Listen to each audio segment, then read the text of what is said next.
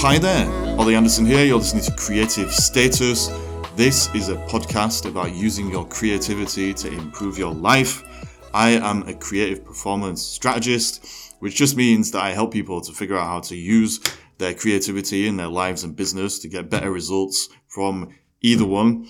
This episode is an interview with Peter Nicholls. He is somebody that has been doing this stuff for a very long time. He actually retired officially 20 years ago, but since then, he has figured out a lot of stuff about how to tune into our true natural potential, how to enjoy our lives. That's what he does now. He calls himself an enjoyment mentor, life enjoyment mentor. Um, I found this podcast really interesting. I found the interview really interesting. I actually discovered Peter when I listened to his podcast. I'll put a link to that in the show notes. Um, and it made me realize that the stuff we talk about here on this podcast about being real, about being creative, about tuning into the real stuff and the truth and blah, blah, blah. All of that stuff is applicable to all of us, no matter how old we are. And, uh, that really just made me find Peter very interesting because he is coming at this from the point of view of having a lot of life experience. He's a great guy and, um, I think you're really going to enjoy this interview and get some good stuff out of it. Um, if you like this podcast, then subscribe if you haven't already. You can leave a voice note if you want to feature. Nobody's done that yet, which I kind of understand. Um, but other than that, just uh, keep it real, keep growing, keep flowing. All of the stuff that we uh, encourage over here on Creative Status. Enjoy this interview, and uh, thanks to Peter for coming on and sharing all his experience and insight with us. Here we go. Oh, hi there, Peter. Thank you for joining me today on Creative Status. Um, you are a life enjoyment mentor, which sounds like a very fun job, a good thing to be doing with your time. Before I start asking you a million questions, um, would you like to introduce yourself and tell everybody, you know, about the kind of work you do and who you are, all that, that kind of stuff? Love to. Thanks, Ollie. Thanks for having me on. And um, good day from Australia, I think is a good way to put it to start off. uh, and um, now, look, thanks for that. The life enjoyment is certainly fun as a part of it, but life enjoyment is really about enjoying life, which is a lot deeper subject than simply uh, going out with the mates and having a drink on a Saturday night, which is fun. Uh, and I like that too. Well, I haven't done a lot of that lately, I'll be honest. I do have a drink with a mate on a Friday night, I will say. But you know, I mean, that's that's fun, and we should all have a bit of that. But it's um, it's the question of where enjoyment fits into life that I focus on, and I and I tend to focus my most of my work on people who are going through a transition of some mm. sort. A lot of my work up till COVID was uh, transition to what I call life after work. I don't use the word retirement because I've passed that age of life, and uh, uh, I've never retired, and I uh, so I don't use that. But just I won't diverge on that too much right now. But it's um, that's really this transition where people are looking to see what do I want to do with the next phase of my life. Am I looking for a new life adventure? Uh, what do I need to do to plan for it? Uh, I bring in the question of what you enjoy doing, and I mm. focus on that. Now, there's a background to that, uh, Ollie, which uh, which is reason why I do it. For 30 years, I was what we call a recreation planner. I worked in the area of sport and recreation, particularly in the area of recreation and leisure. And I mm. think in England, the word leisure tends to get used more than recreation. I actually went to a major leisure conference in Harrogate in Yorkshire back in oh. uh, the 90s. So uh, I, I, got to know a bit about the English uh, leisure scene uh, in my time in recreation planning. Uh, but in that, I found uh, actually, it's interesting because I, I came up through an era where the work ethic said we shall all do what we're told to do. And mm. I had a job like that for 15 years. But mm. then I became a recreation planner and I found myself being treated like that's not a real job. You know, and, and funding for recreation was very difficult to get because mm. it wasn't seen as something that you should spend public money on. People going out and having fun is not really a it's not really a government issue. You can, you can do that. Look after yourself. So mm. you know, I had to battle that for a long time, but So that there was that battle when I was a recreation planner till the 2002, and then I had to when I decided I got some work uh, with a based on a book I'd written at the time called Enjoy Being You, which was actually a reflective book on the uh, on my history as uh, as a recreation planner, what I'd learned about people and what I'd learned about their benefits enjoy, of enjoyment in, in that in that period, and I set myself up as a uh, as not necessarily a life enjoyment mentor initially, more a work leisure consultant, and then I hit brick walls again because again business was saying we're not interested in leisure, we're interested in stress management, work life balance, all these and I had to change all my terminology to suit mm. the workplace situation. But it was still mm. a battle. But you know, all of that leads me up to where I am now, and that sort of explains quite a bit. But I've now had well, getting on nearly 50 years of experience on observing people when they're really enjoying their life and what they get out of it. And that's really wow. become the substance of what I do now. Wow. So obviously, there's a lot going on there. But I think mm-hmm. the, the the amazing thing that you said is what you said right at the start of your reply, which is that this idea of enjoyment is actually a lot deeper than people just having fun and kind of doing trivial things uh, to pass the time. Enjoyment is something that society doesn't necessarily understand. If I understand your work properly, like a, a lot Correct. of the time, like you said, there's uh, councils and governments, etc., they, they might not fund things that help people enjoy life because they mm-hmm. still are in this mindset, this almost industrial age mindset, that human beings are just supposed to work for however many years, retire, drop dead, and then that's it. We're not really supposed to focus on enjoying life. We're supposed to just contribute to society in this kind of uh, sacrificial way almost. So, my question for you now is some of the deeper things you've alluded to about enjoyment. What mm-hmm. would you say they are? Like, why is enjoyment such an important thing anyway? Uh, I, the very short answer, you know, is if we didn't have enjoyment in our lives, we mm. would be dead. Honestly, I often I, one of one of my slogans is, um, "What does enjoyment do for you? It gets rid of the pain of not enjoying life." Which is mm. a fairly black and white way of looking at it. Because I've had to find these rather blunt ways of uh, breaking through the shell of uh, mm. uh, what enjoyment means. You're quite right, uh, Ollie. It's uh, uh, it's it's people sort of look at you a bit. Of, I mean, the very title, life enjoyment mentor. You imagine, am I a clown? Am I a laughter doctor? or you know, what do I do? Um, but when I when I start to say, look, it's really enjoyment is, is actually a very serious matter. Um, mm. People say, "How can you say that?" Look, let let's try. Let's go right down to the basics of what happens when you enjoying yourself. Now, whatever that might be. Let's say you play cricket. Um, you know, I mean, that's a good one which we both like talking about. Perhaps you don't like talking about at the moment, but anyway, uh, but it's uh, not, not anyway. But you know, so let's just say you like a game of cricket. In my case, it was hockey. While you're enjoying yourself, there are five things happening. The first one is the mind is working with purpose. You're thinking about things that are in, that you want to do. You, there's challenge. There's uh, it's it's an active thinking, whether you're actually physically active or not. The brain is actively working through something or other, mm-hmm. questioning, challenging. These sorts of things are happening. The second one is there's an energy driving the process. Uh, the word which helps greatly is energizing. Uh, and I said to somebody once, What do you do for energy? And they replied, I go to the gym three times a week. And I said, That's a good answer. Now, what? tell me, what do you do to energize? Immediately, their answer was, I love tap dancing. There were two different answers to what energy and energizing meant, but but nobody nobody had to think twice about what did I mean. You know mm. what it means when you feel energized Mm. you, you are moving forward in your brain. Your mind is actively doing something. It's not just lying back half asleep. You're actually mm. thinking, which gets onto the third one. The third one starts to says your, your, your self esteem is rising. While you're enjoying yourself, you're feeling good about yourself.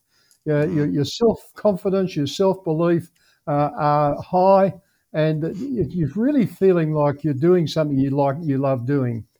Mm. And the fourth one is you're actually learning something usually when some it might not be a huge thing, it might be a, a little thing. Let's say let's take the cricket example, which is an easy one, uh, and it Mm. doesn't have to be physical activity, by the way. We'll talk about that. Um, I'll throw in a line. I sing in two choirs. To me, that's a huge energizer. But we'll go down that track in a moment. But let's let's keep the cricket one, which people would understand. So the fourth one is when you play cricket or a sport of any sort, you're always trying to do a bit better. You're, you're looking out to th- to learn more new things that will make it the quality of what you're doing a little bit better. Um, if you're say going for a walk in the in in, in the in the country, uh, countryside, you want to make sure that you see things that are making it worthwhile. What's around the next corner? I'm wondering, you know, oh look, there's a beautiful flower, whatever it might be. Mm. The fifth one is the one I think is really, really relevant. It's the best possible virus we could have, and that's the virus of spreading feeling good. Because while you're Mm. really enjoying yourself, everyone else around you is is is catching the bug. They've, Mm. they they can they, they sense your enjoyment and they feel better too. So there's these are things that are happening. Can I go on a little bit further because it goes on from there? It doesn't stop there. It actually please has a do. It has a ripple effect. But was Mm. there, if you've been if you've been enjoying your cricket match, then you enjoy and win, lose or draw doesn't matter. You go home saying that was a bloody good day out. I really, I, you know, it was a tough day, but I was with my mates. Uh, we tried hard. Uh, we, we we had a win perhaps or we didn't. Um, Mm. but you go on and you there's a good feeling, which actually happens. Start it makes you think about everything else for the rest of the day, and perhaps even for the rest of the week. You see things a little bit differently. Uh, It's, uh, it's, uh, I have a, I've got a, a life example of that, which which actually brings this home point home quite dramatically over a period of some months. Uh, Mm. If uh, if we, we we've got a bit of time, I might just tell you because it it really does emphasise what enjoyment is about in terms of life, not just simply having a good time. I was going through some bad times. Gee, it must be about 15 years, 20 years ago now. So it's a, a long way back. I was going through six months of really rough times for all sorts of personal reasons that aren't, aren't important for this. But the big effect that six months had on me was my self esteem dropped to almost zero. I was Oh. really struggling. Uh, Mm. and uh, it, and this came out was uh, the, uh, I had to leave or I was, I was left a job uh, and they said, well, we'll put you through a Meyer Briggs assessment, which might help you. And that was the Meyer Briggs assessment said, you are really top marks at everything except your self esteem is about Z. And I said, yes, it was. Uh, at the time, I, I go to church regularly and I, I was. I, I um, somebody came up and said, "Peter, you've got a good tenor voice. We need a tenor in the choir. Would you? We'd love you to come and join the choir." Well, when you're down, you say, "Look, I love singing, but the last thing I feel like at the moment is singing. Sorry, Mm. no, not interested." Uh, and I got badgered to keep for a while, and I eventually I kept saying no. Eventually, oh, I suppose you know, a couple of hours on a Thursday night wouldn't do me any harm. Uh, and so what happened then was I said, "Okay, I'll come along." Well, Mhm. I got to the choir practice the first night, and the director said, Peter, we are really glad you are here. Something I hadn't heard for quite a while. That was the first thing. And then the rest of the choir, about 20 odd people, said, uh, burst into applause. That I hadn't heard. Now, honestly, straight away, I'm thinking, this is new. uh, I- and I quite enjoyed the evening. I, you know, I mean, I, I can't say I was, you know, suddenly changed, but I, it was nice to do. And I remember next morning thinking that wasn't bad. You know, I'll go back next week. And then I and then I sort of decided that Sunday wasn't bad, Monday wasn't bad. It was a little bit better too. And uh, then I kept going back, and I was starting to fit in, and I was, I was being told that I fitted in nicely. I, I was singing well, and all that. And I was starting to turn around. I was starting to see Monday, Tuesday, Wednesday, and Thursday and Friday differently because my attitude was changing by getting this sort of encouragement and doing something I really loved for the hell of it. Yeah, there was no pressure on me to, to do it. Uh, and, and so, and I, and I usually finish that story by saying the person giving you this talk tonight uh, owes a lot to that decision to join the choir. and the person who nagged me into doing it too. Um, now, it, I mean, the point of all that is that this is a life changing thing. If you're down and things and you're struggling, you're looking for ways that you actually bring the real self out. I love wow. singing. I naturally have always, my mother was a singer, and I naturally love mm-hmm. singing. It was a question of just bringing it out in the right circumstances, and that started to affect everything else. It's a really important part of life. Mm.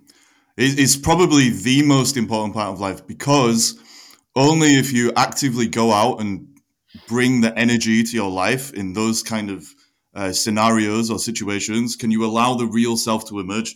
So those uh, five things that you said build up uh, or make up enjoyment. So your mind working with purpose, being energized, having your self esteem be lifted, uh, mm-hmm. that you're learning, that you're spreading good feelings. Uh, because the energy that you get from enjoyment is infectious and you can pass it on to other people. All of those things really just allow you to embody and become the natural, real version of yourself. And actually, that story that you shared about the choir is a really good example of that because actually, it sounds like what happened was something happened in your life that caused you to hit rock bottom, basically.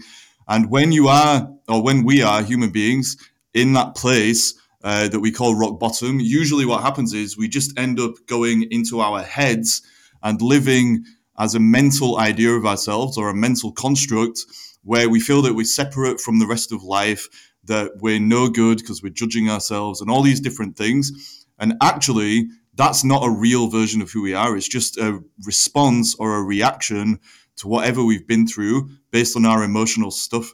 And actually, by putting ourselves in situations like the choir for you, where we can enjoy ourselves, it reactivates our relationship with the real version of who we are and the real version of life. The real version of life being that we're constantly growing, we're constantly moving, that we are connected to other people, and all those kind of things.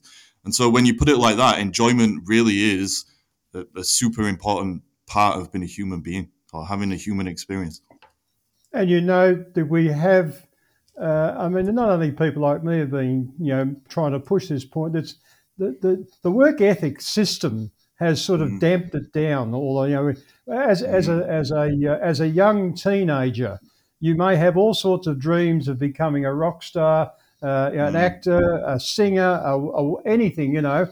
And so often the parents will go, "Oh, I don't know whether you'll make any money doing that." You know, uh, I, I you need to get a real job uh, you know, that makes money so you can buy a house and do all the things that you want to do.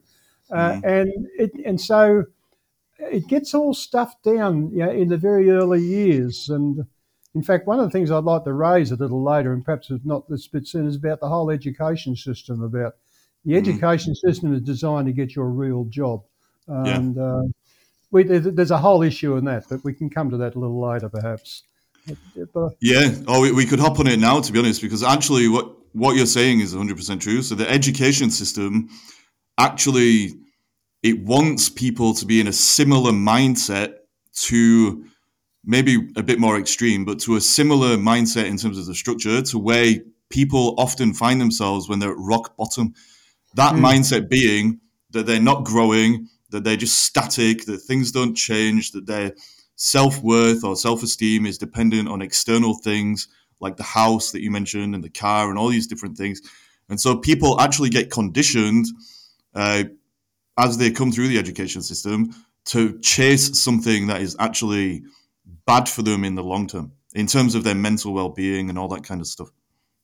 There's a big word in there. We've been taught to live on the expect on expectation or what we think other people's expectations of us are mm. rather than rather than being who. But being the true self. My theme is basically enjoy being your true self because mm. everything mm. keeps coming back to that in all the all these points that we're raising. It keeps coming back to mm. look, you know, so long as you're trying to fit into the rest of the world because you think that's the way it should be, and you're the mm. one who's out of step. Uh, then you know it's, it's it's a real struggle. And as I say, I know full well that from that six months that I went through uh, in in the story I was mentioning earlier.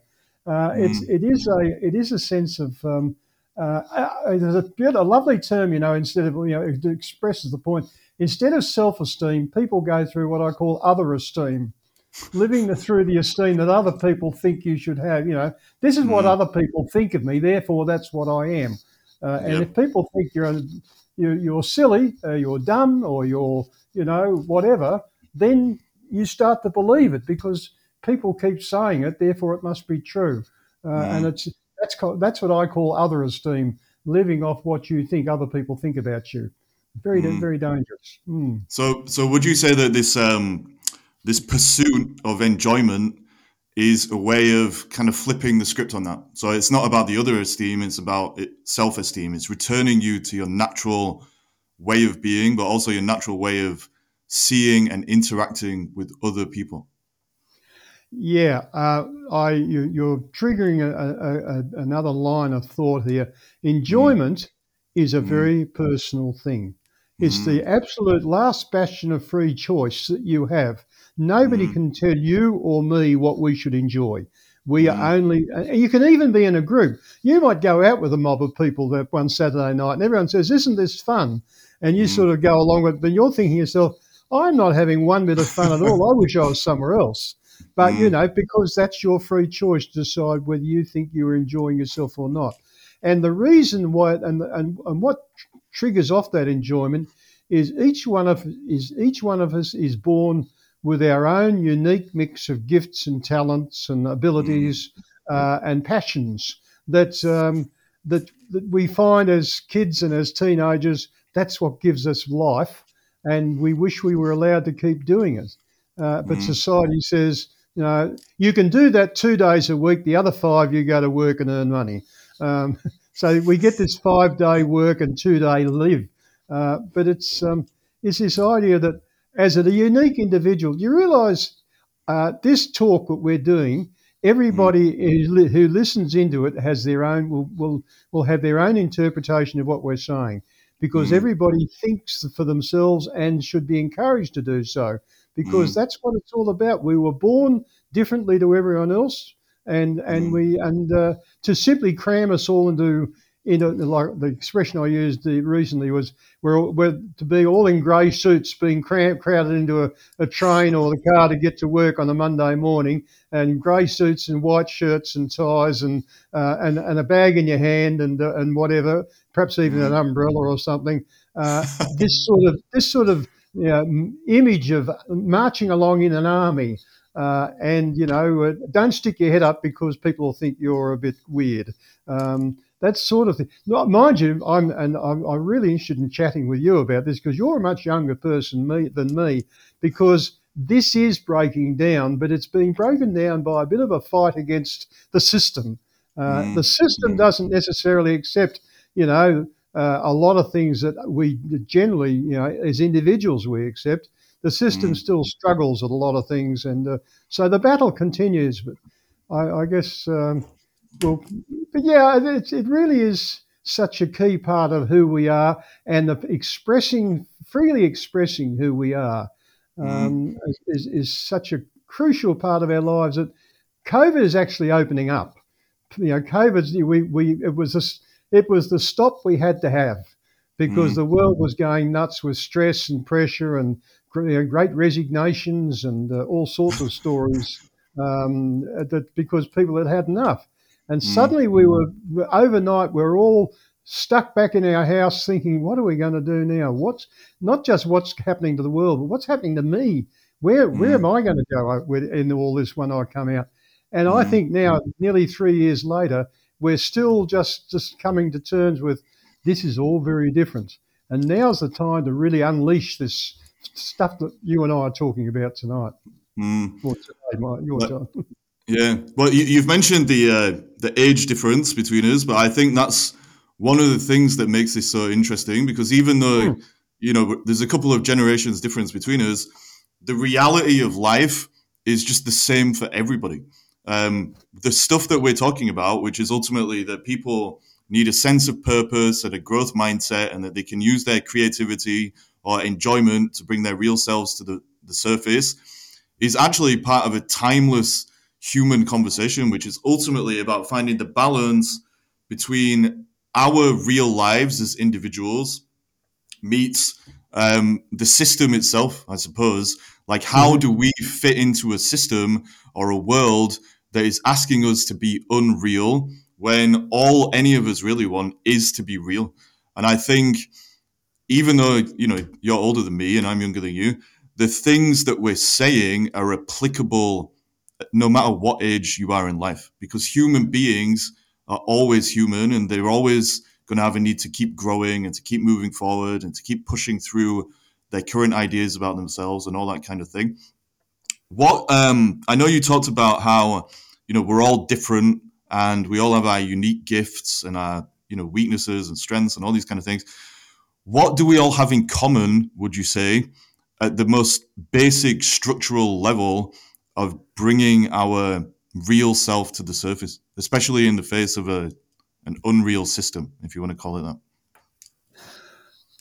I think we want to. We we all want to be valued. Mm. We all want to feel that other people respect what we're good at. Mm. Uh, to feel like uh, that we're you know, that we have a, we have a purpose in life of some sort. Um, mm. To feel like we've got some direction to go in. That we're not just simply wandering around aimlessly from one paycheck to another or mm. whatever it might be. Uh, mm. I think we all want, we're all looking to, as yeah, I think valued covers a huge range. It's not what our values are. That's another question. What, mm. but, feeling that you are valued and have and have a sense of dignity and respect from mm. other people who mm. say not because you've done anything wonderful, but simply mm. because you're you. They yes. say, look, you're you're good at you're good at listening, you're good at singing, you're good at um, uh, numbers. You're good at uh, you know, whatever it happens to be. You're good with your hands. You're good with your mind. We need you. We value that because you've got something that other people can make use of.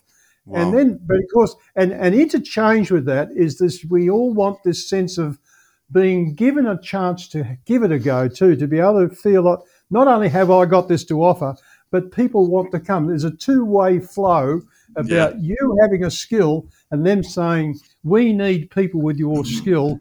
What can we work out together to achieve something that we both want? Wow. I think there's something, this sense of connection between mm, mm. people who are saying, we are all got something we value and we are respected for our difference, not mm. for our uniformity and conformity. Mm. I love everything you just said. Actually, the, the reason this podcast is called Creative Status is kind of for very similar reasons to the ones you just shared. And ultimately, the idea of creative status to me just means that we find something real within ourselves and we use our creativity to kind of get that to the highest possible level of value to ourselves. And then we find a way to make it valuable in the world and when we do that and we share the fruits of our creativity in the right way, in a real way, then we're more valuable to ourselves because we've gone through this process of kind of allowing uh, the creativity to, to take us where we need to go. But also, we, we've got something that we can share with the world that other people will value and that they'll respect us for, will respect ourselves for, and that we're not just passively going through the motions of doing what society has told us to do creativity always comes with some rebellion, I think, against an unreal world because the world doesn't want us to be our real selves. And creativity always, always means that you are going to bring your real self to the surface. And um, I think this brings us back to something that you talk about quite a lot, which is the idea of purpose. Because if you can design a purpose for yourself that allows you to become more real, more authentic as you move towards the realization of that purpose, then you'll tick off a lot of those boxes that I've just said and that you just shared as well, which is mm. that you'll you'll have something real to share with the world basically. So my question for you now is how do we start to design that kind of a purpose for ourselves? So a purpose that allows the real version of who we are to come to the surface, but also to ensure that we actually have something of value to share with other people um, that's going to make a difference to their lives or that's going to at least allow them to understand themselves more so they can become more real as well. Yeah, I'm just thinking through that one. I think perhaps the first place I'll start is what happened with me in the stage, and I'm going back, uh, you know, a number of quite a few years now, where I actually first want decided I want to become a recreation planner. I was working five, you know, the, the standard desk sort of work in a in a large building, um, you know, with lots of other people. Uh, for and I, but I, I got I turned about thirty, and I was looking out the office office window one day, saying to myself, 30, 30 because I was 30, I thought 35 more years of this and then a gold watch and that's it, you know. um, uh, and, and, and I thought, is that, is that really why I'm here? Uh, and anyway, now the point of that was for the next four years, I was searching. I was asking myself, I wonder if I'd be any good at, I wonder if I'd be any good at, I wonder if I'd be any good at. And I was struggling to find something that would give me a sense of and I wasn't thinking of the word purpose at the time. I just wanted mm. to do something I liked. um, yeah, but yeah. it was really when you, in the context of what we're discussing, I was really looking for some reason to be here, a mm. purpose that I was doing. Now, to me, mm. I was in my in those two days where we live in the five, you know, the seven days.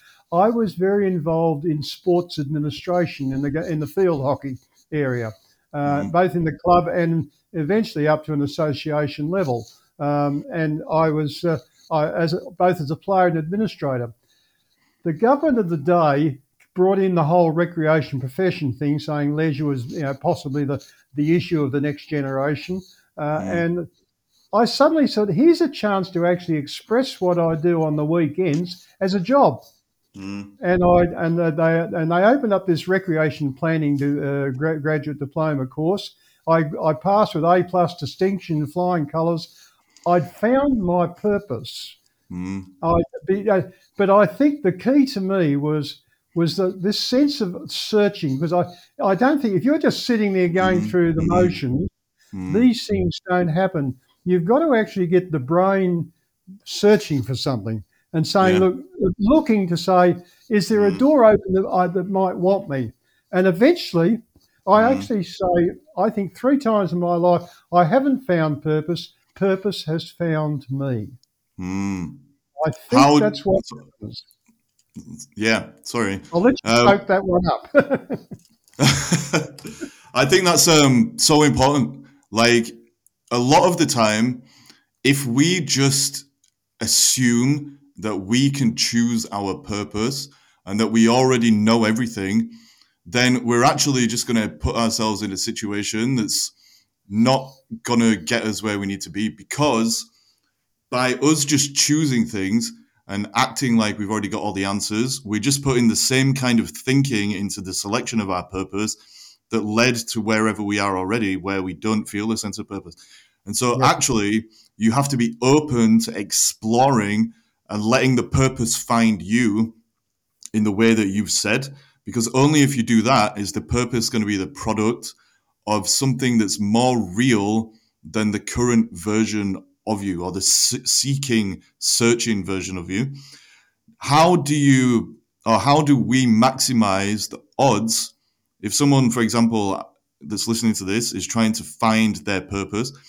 How can they maximize the odds of the purpose finding them instead of them just trying to come up with it themselves I think this this this idea, some of the words, curiosity is always mm. a big thing. To stay curious. Mm. Um, mm. I think this is is a, a lovely word. I mean, there's words, and I know you use these sorts of words: creativity, innovation, curiosity, imagination. Mm. These are these are natural elements wow. which the system stuffs down. Mm-hmm. Everybody's got creative abilities. It, mm. it, yeah, you might you may not make any. It may not be life changing or world changing, but you create something. You create a feeling amongst people when you. Mm. I got one of my simple one liners is if you want to feel better, do something to make someone else feel better. Mm. Now that's that's that's not something that says, look, you know. Uh, you do something and create something in that other person's mind that they go away and say, gee, I feel much better now. Thank you very much you've created. Creativity can be as simple as that. It's not a question of saying, "Well, you know, can I can I uh, make the uh, the the first um, hydro aeroplane you know that's ever flown or something like that?" Look, I think this question of wanting to allow the real you to come out, uh, of of simply first of all deciding that you've got something that you want to offer. If you mm. if you if you think no, look, there's nothing, and I think this happened. Well, look, there's nothing I've got that's any good. I don't. Mm. There's a way of actually. I, I, I have actually. I've just thought of an answer that I think might be really much clearer for the person. Go back to what to experiences you have enjoyed in your past. Yeah, yeah, yeah. Everybody's had some. I a lot of the, my my workshop stuff is actually linking enjoyment and memory, because Right. the two are like you know horse and carriage. If you enjoyed something, you never forget, and it can go back to when you were a kid playing with dolls or or rockets or whatever. Um, Going through to your adolescent years, uh, all these things. What do you enjoy? One of my best techniques uh, when I do. In fact, I offer a one-hour sort of cheapie where I take people back to when their adolescent years. What did you do when you were 15 or thereabouts? Mm, And what, why did you do it? What did it do for you? How does that relate to who you are today? yeah. And you Wow. honestly, you, you'd be amazed on that one little exercise how many aha moments come out. Wow, mm. I've never thought of. You're right. I actually, oh yes, you know, lots of things bubble up, and, mm-hmm. and memory memory bubbles up good things. Well, it mm. can might bubble up bad things too. I realise this, but it's the good things that generate the energy that Yeah. get you thinking. And in mm. fact, every experience you enjoy today, you'll remember for the rest of your life, as well Wow. as that. The memory and enjoyment go together. So mm. there's, there's a lovely expression: "Look back to look forward." So if you if you look back to the days when you were really enjoying things without any pressure, and it might only have been at the weekend, uh, whatever it was you loved doing at the weekend. Who were you then when you were enjoying it? What what was happening? Why were you enjoying it? What was what what sort of skills did you love using at that time, etc. And once you get this, the aha moments start to take over, and it starts to drive the brain, and the brain starts Yeah. to think, "Yep, that's right. You're good at this. You're good at that. Whoa, you know, enough." And next thing you know, the ripple effect starts to take off. Mm. Wow. That's a really powerful exercise if you think about it in terms of what we were saying about conditioning and the education system and the world. So a lot of people, if in fact most people, they go through a process of as they're in their adolescence or they're growing up, they become ashamed of the real version of who they are. They become ashamed so that they can fit into the social narrative ultimately and be a good employee of mm-hmm. a lot of the things that they enjoy, of their true values, of their true intentions. And they start to tell themselves a story that they're somebody other than what they are. And that story, the false story that they're telling themselves, ends up creating a life for them that is out of alignment with the real self. And so, actually, mm-hmm. if you can look back to look forward in the way that you're talking about, you can remember who you were before the, the conditioning took a hold of you and you start set out on a false path and you can start to um, course correct and put yourself back on the natural path for you or the real path in the language we keep using. Does that mean then that there is a way for us to figure out what we enjoy to re-experience enjoyment which allows us to re-experience our real self and then translate that into some kind of a purpose or creative endeavor um, that is going to allow us to kind of live the life that we really want to live. Is it, is it that simple? Like, can we break it down like that? To, to, to some extent, it is, you know, because there are two there are two well known statements. One is throw it out to the universe and let the, you know, and the universe will come up with an answer.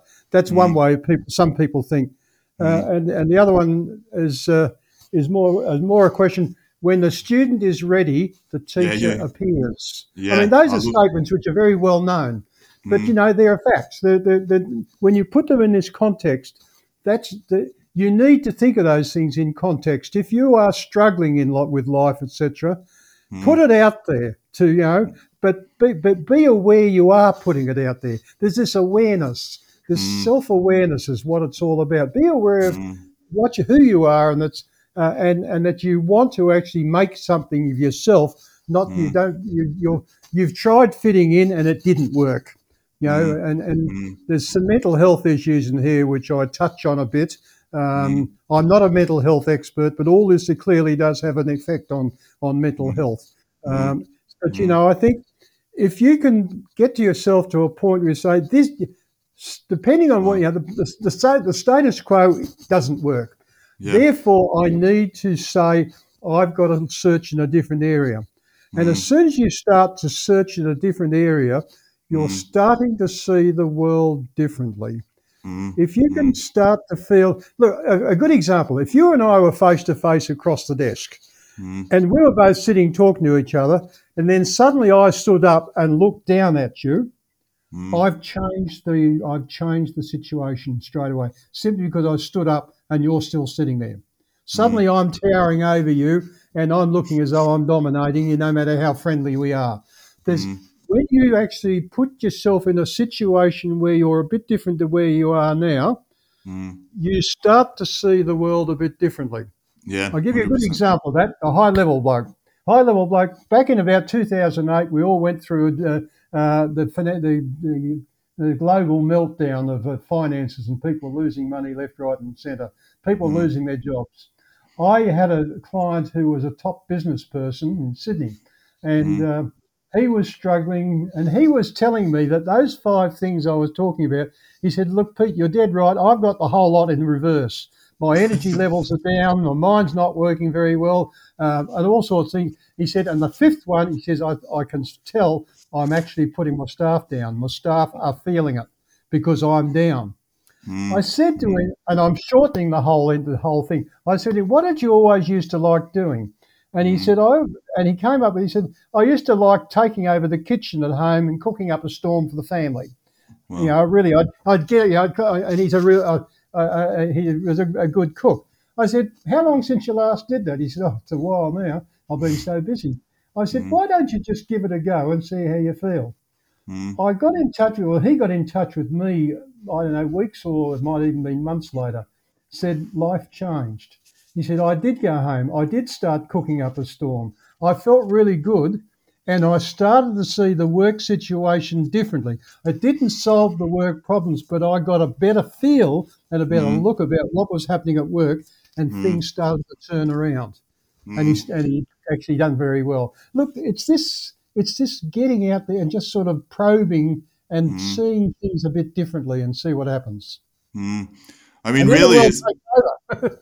Yeah, but it's so simple, really. Like what you're saying is do things that you enjoy.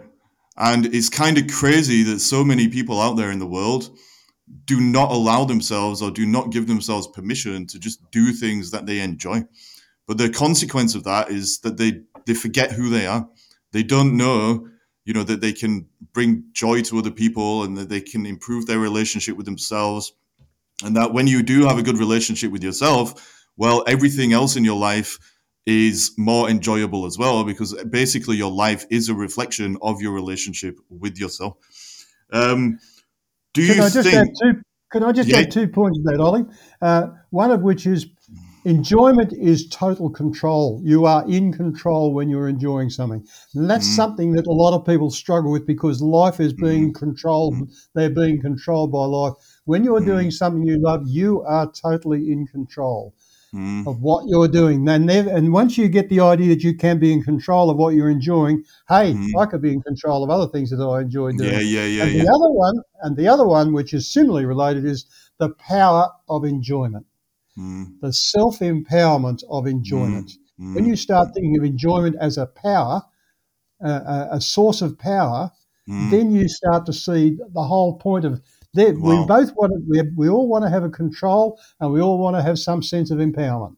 mm. And you get all that when you do something that you enjoy. Yeah, and th- th- and this goes back to your, you know, earlier point that enjoyment is a very serious thing, and actually, it's serious because it is about reclaiming our power. Our power ultimately is about our capacity to make choices about our life and whether or not our lives are real or unreal, i.e., that they're a reflection of you know our natural skills and abilities and our true values and intentions and all that stuff versus that stuff being quashed and controlled by the world which just wants us to you know be a cog in the economic machine basically if we if we don't listen to ourselves do you um do you think thank you sir do you think that the um something that you've said previously is that by living in this way that you're talking about. So, you know, putting a priority on enjoyment and your real self and growing and continuing to evolve and all these things. How does that relate to, you know, your ability to kind of be energetic and function, you know, in in older age, if I can phrase it like that. Mm. Sorry if that if that's rude. It just no, seems no, no. yeah. Mm. I'm glad you asked it because that's that's pretty much my bread and butter stuff these days. It's uh, in helping people move through to life after work. Look, mm. I could uh, I could actually you know, spend the whole rest of the session just talking about this, but some key points. key points are this: that we are we have in our working life we have a growth mindset. Mm it's not much choice. You're constantly finding I've got to grow. I've got to keep doing things that will make me a better person in the job, etc. Mm-hmm. When you leave work, when you leave work, you you don't necessarily you you don't necessarily have to have a growth mindset. But mm. in fact, if you don't, if you stop that growth mindset, then you start to uh, slip back. The whole the whole the whole process of life now is being the person you are from birth to death. Mm. We have had to face this, what I call the bell curve life cycle, mm. which says you get to 50, 55, and you're over the hill on the downhill slide. You know, you're past your use by date, all these sort of expressions. You're old. Uh, all this starts to happen from that, that, top of that bell curve onwards. Mm. Now, it, the bell curve actually is a perception. It doesn't exist. It's not mm. there. We've just mm. been told to believe there is a bell curve there. Mm. What actually happens is there's a bit of two, there's two halves of life almost, and uh, uh, the first half is sort of establishing yourself, getting yourself uh, established in the world. Um, you know, perhaps uh, looking after getting a mortgage or whatever, whatever the, the, getting a family and getting and bringing the kids up and through school, getting mm-hmm. established. But and then, but the other thing is that once you get to about midlife, and you don't have a midlife crisis, you have a midlife awakening. Mm. You actually start to realize look, I now have more than just a lot of experience. I now understand myself a lot better. Mm. I understand human behavior a lot better. Mm. I have a, a, a depth of pers- a, a, perspective of insight. Uh, Google will give you all the information you need. what the world needs is, is, is, is insight. What do I do mm-hmm. with this information? What's the best use of all this information that's going to mm. make a, a, difference to me and to the world? That yeah. sort of stuff. So, actually, instead of that bell curve, if we were sitting together, I would say the line continues to go up so long as you stay healthy. It mm. continues mm. to go rise. Mm. Except for one thing, it actually that's not enough in itself. What mm. happens is by the time you get to a mid that mid year, forty five to fifty five sort of growth, you start to, that curve starts to go up exponentially. Mm. And in fact, the best wow. analogy I can get, I, can't, I, can't, I have trouble diagrammatically picturing that till I think of something like the Big Bang Theory. The Big mm. Bang Theory of the universe says things explode and there's more explosions and it just the explosions get wider and wider. All these different things you grow in a multi-dimensional way. Mm. And so actually the second half of life I have a talk which says that's the richest half of life. Mm. And listen, for, for you, Ollie, and you personally, at the age you're at now, and I'm not going to ask you what your age is, we don't do that. Uh, but what I do want to say is you need never feel old. Mm. You can get rid of the term, and your generation can get rid of the term old because, again, it's a perception, a perception of other people, and usually a negative perception. It's mm. one that says, look, you know, a sports person is too old at 30, 35. Uh, mm. The parents we often, in Australia, we often call the olds. Um, anybody 15 years older than you is old. Uh, mm. You know, when we get to the year of finishing up work, you're too old. Old is a perception that doesn't exist. A bell curve is a perception that the work ethic in the Industrial Revolution told us to believe. In the Mm. days when you said, look, you get to 60, you're no good for work, you'll be dead Mm. in 10 years, so, you know, give up. And, yeah, that, that sort of thinking, we still live it to it today.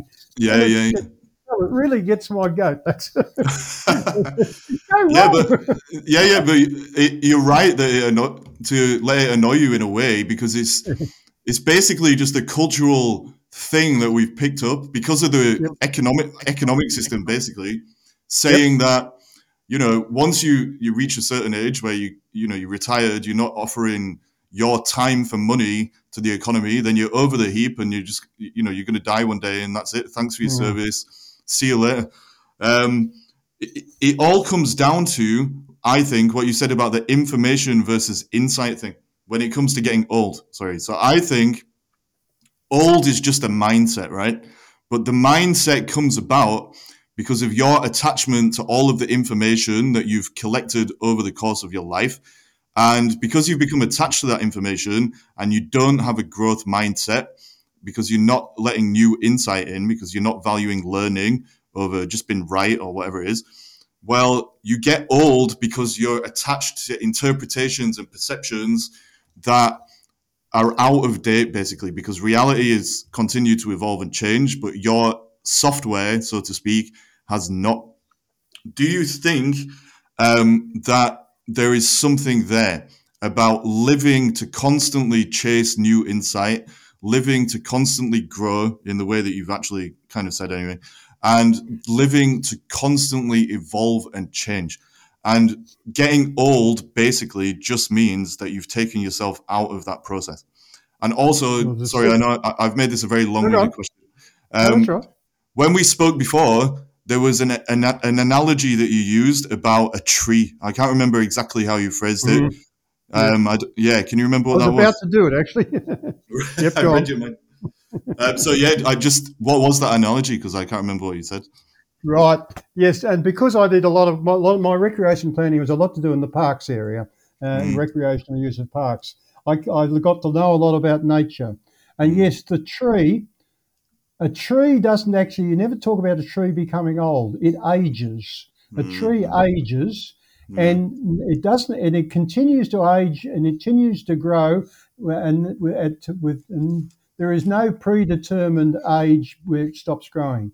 It Mhm. keeps on growing so long as and and actually, if you actually study a tree closely, you, you think it's just standing there doing nothing. The amount of energy and work that's going on between the root system and what the root system is doing, providing energy to that tree, the Mm. bigger and older that tree, a the more that tree ages, the more that's going on. But the point of the point about it is that it doesn't just it doesn't old it, it doesn't get old it, it ages and it becomes eventually known as a significant tree.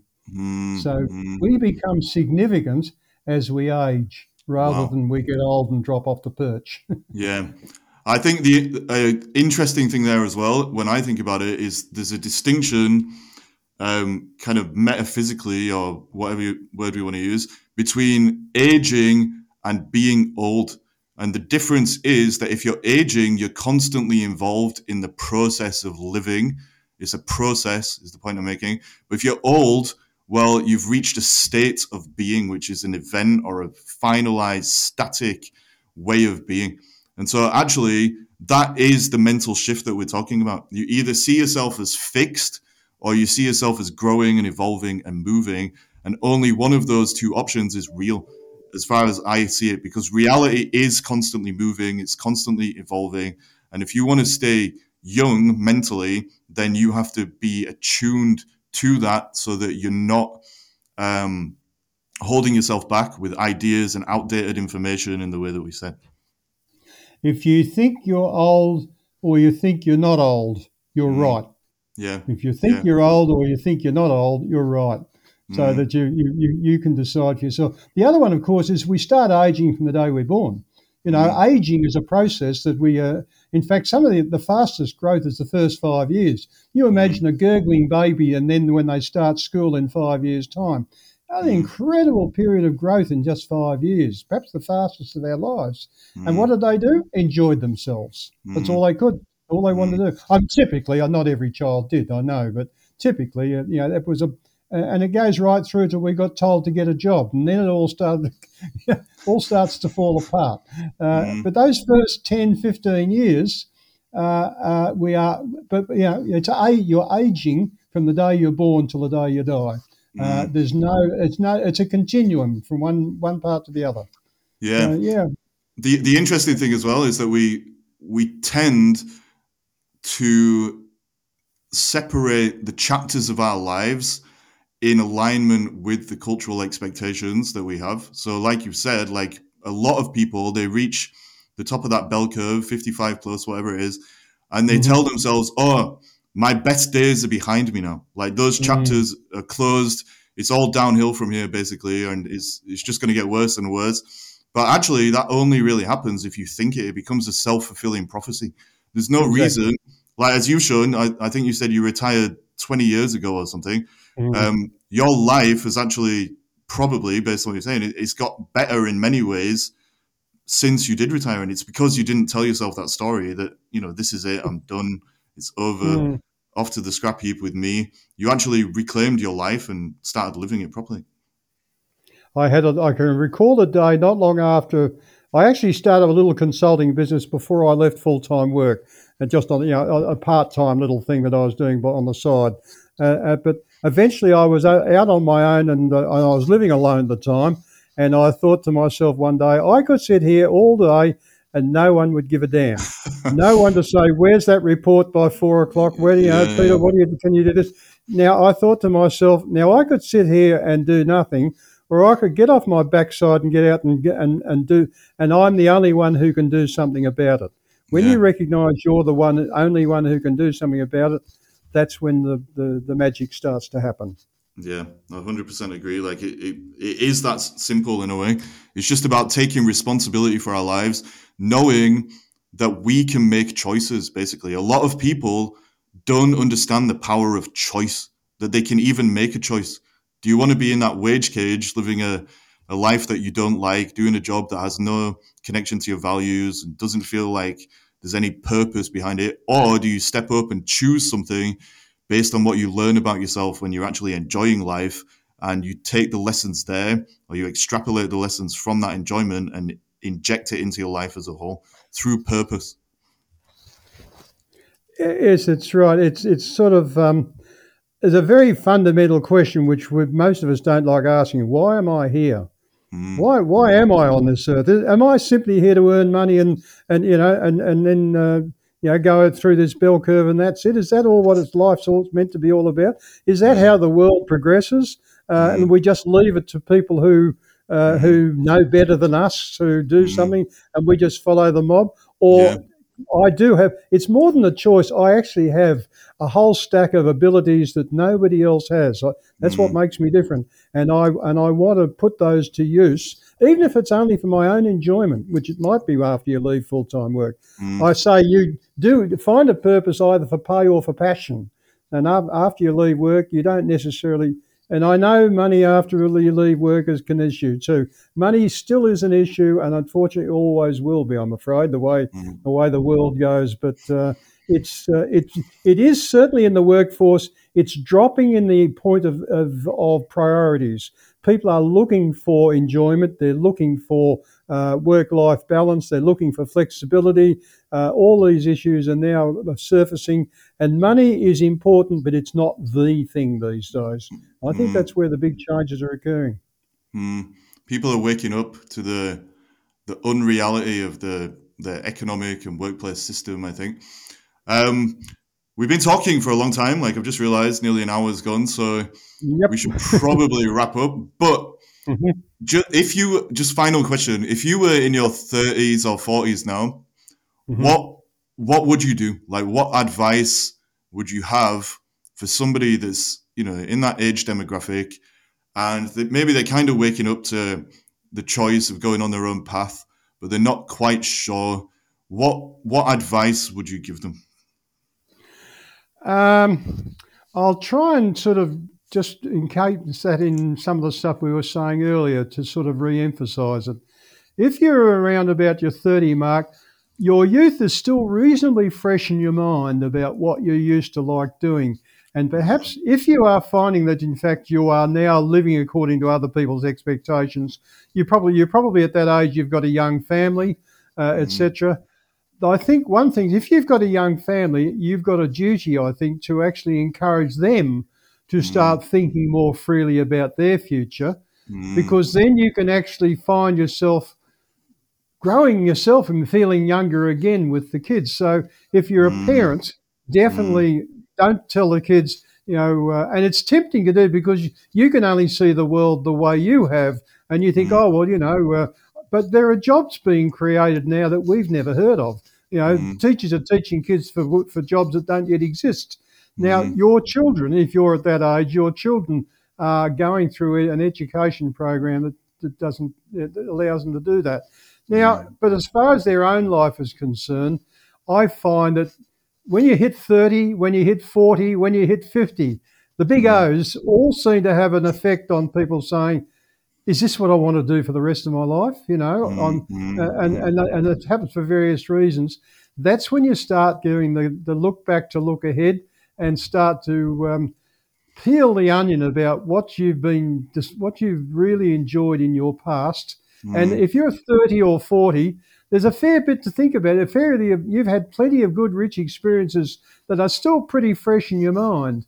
Uh, Mm. it takes a bit more effort when you're 50 or 60, but uh, and I have a program which actually draws that out. But I would say at 30 or 40, uh, life does begin at 40. Li- Uh, Mm. Life begins at 30. Life begins at 40. Life begins at 50. It's Mm. always evolving. Um, stay positive. Stay thinking positive about what are you good at. There's a Mm. need for that somewhere in some way.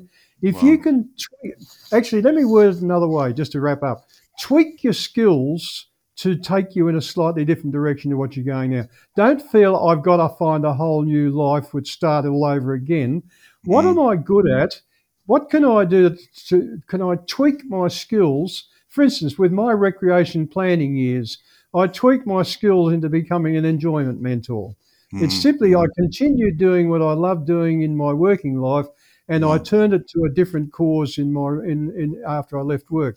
Now Mm. I think if you can look at what are you, and by the time you're thirty or forty, you've got a fair idea of what you're good at.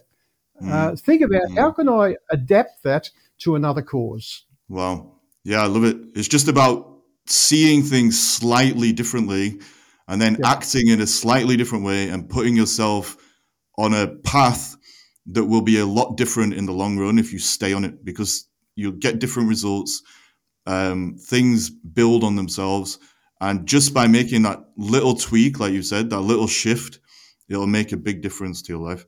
Um, and, and hopefully, also that Sorry. that that little shift is that little shift is towards what can I what would I really enjoy helping you Mm. know um, what Mhm. sort of what sort of community would I like to help with my sort of skills Mm. so you're actually looking at just not your skills but whatever that that new path might be that you would enjoy being on Mm. then because you're now in charge of your own life your Yeah. parents and your teachers aren't in control of you anymore you're making your own decisions There we go. Viva la revolution. Um, Peter, thank thank you so much uh, for this whole conversation. I think it's uh, been really inspiring, and I just love the way that you you come across and everything like that. Can you tell people where they can find you online if they uh, want Yeah. to get in touch or anything like that? My, I, I've, I've dropped my business title, but my website still has it. I was called Australia's People Gardener, Oh, uh, yeah. People Gardener, growing better people. Um, and uh, my my website is uh, Australia's People Gardener, one word, dot com dot au. There's an au on the end because it's in Australia. Uh, Yep. so that's where you'll find a fair bit of my stuff. If you're on LinkedIn, uh, look up Peter Nicholls Lifestyle Mentor Adelaide, Australia, and Yeah. you'll find my you'll find my uh, LinkedIn profile. Uh, and I think those two are the ones that you'll find the most of the information. Um, and my email address is on there, peter at apg.life, which is an unusual one, but I had that. Uh, I, the old Australia's People Gardener address got corrupted. I think the Russians got it or something at one stage. And uh, I, I, I got the new one, yeah. The- and the APG, of course, is the letters of the short for Australia's People Gardener. So peter Right. at apg.life, life. No Brilliant. com, no AU. Hmm. All right. Well, I'll all I'll share all that stuff in the show notes anyway, um, Sure. so people will hopefully uh, track you down. But Peter, thank you so much. Honestly, this has been really good. Um, And thank, I- hmm. Sorry, yeah, I'm just going to say, yeah, really good, and I, you know, I hope I talk to you again sometime in the future. Um, I've learned a lot, and it's just really good to to see that even though we are different ages, reality is reality, and human nature is human nature. And if you can tune into that, then probably things will be okay. I think I've loved it, uh, Ollie, because of the difference in our ages. I just think it's, I just want to really help your age generation a lot more, uh, a bit with my experience, etc. Because we do have a, we, you're quite right. We've all got the one life. It's just we, we, we've been brought up differently about it. Look, I loved every minute, Ollie. Thank you very much. And I do look forward to doing something with you again. Peter, thanks again. Thank you so much. Okay.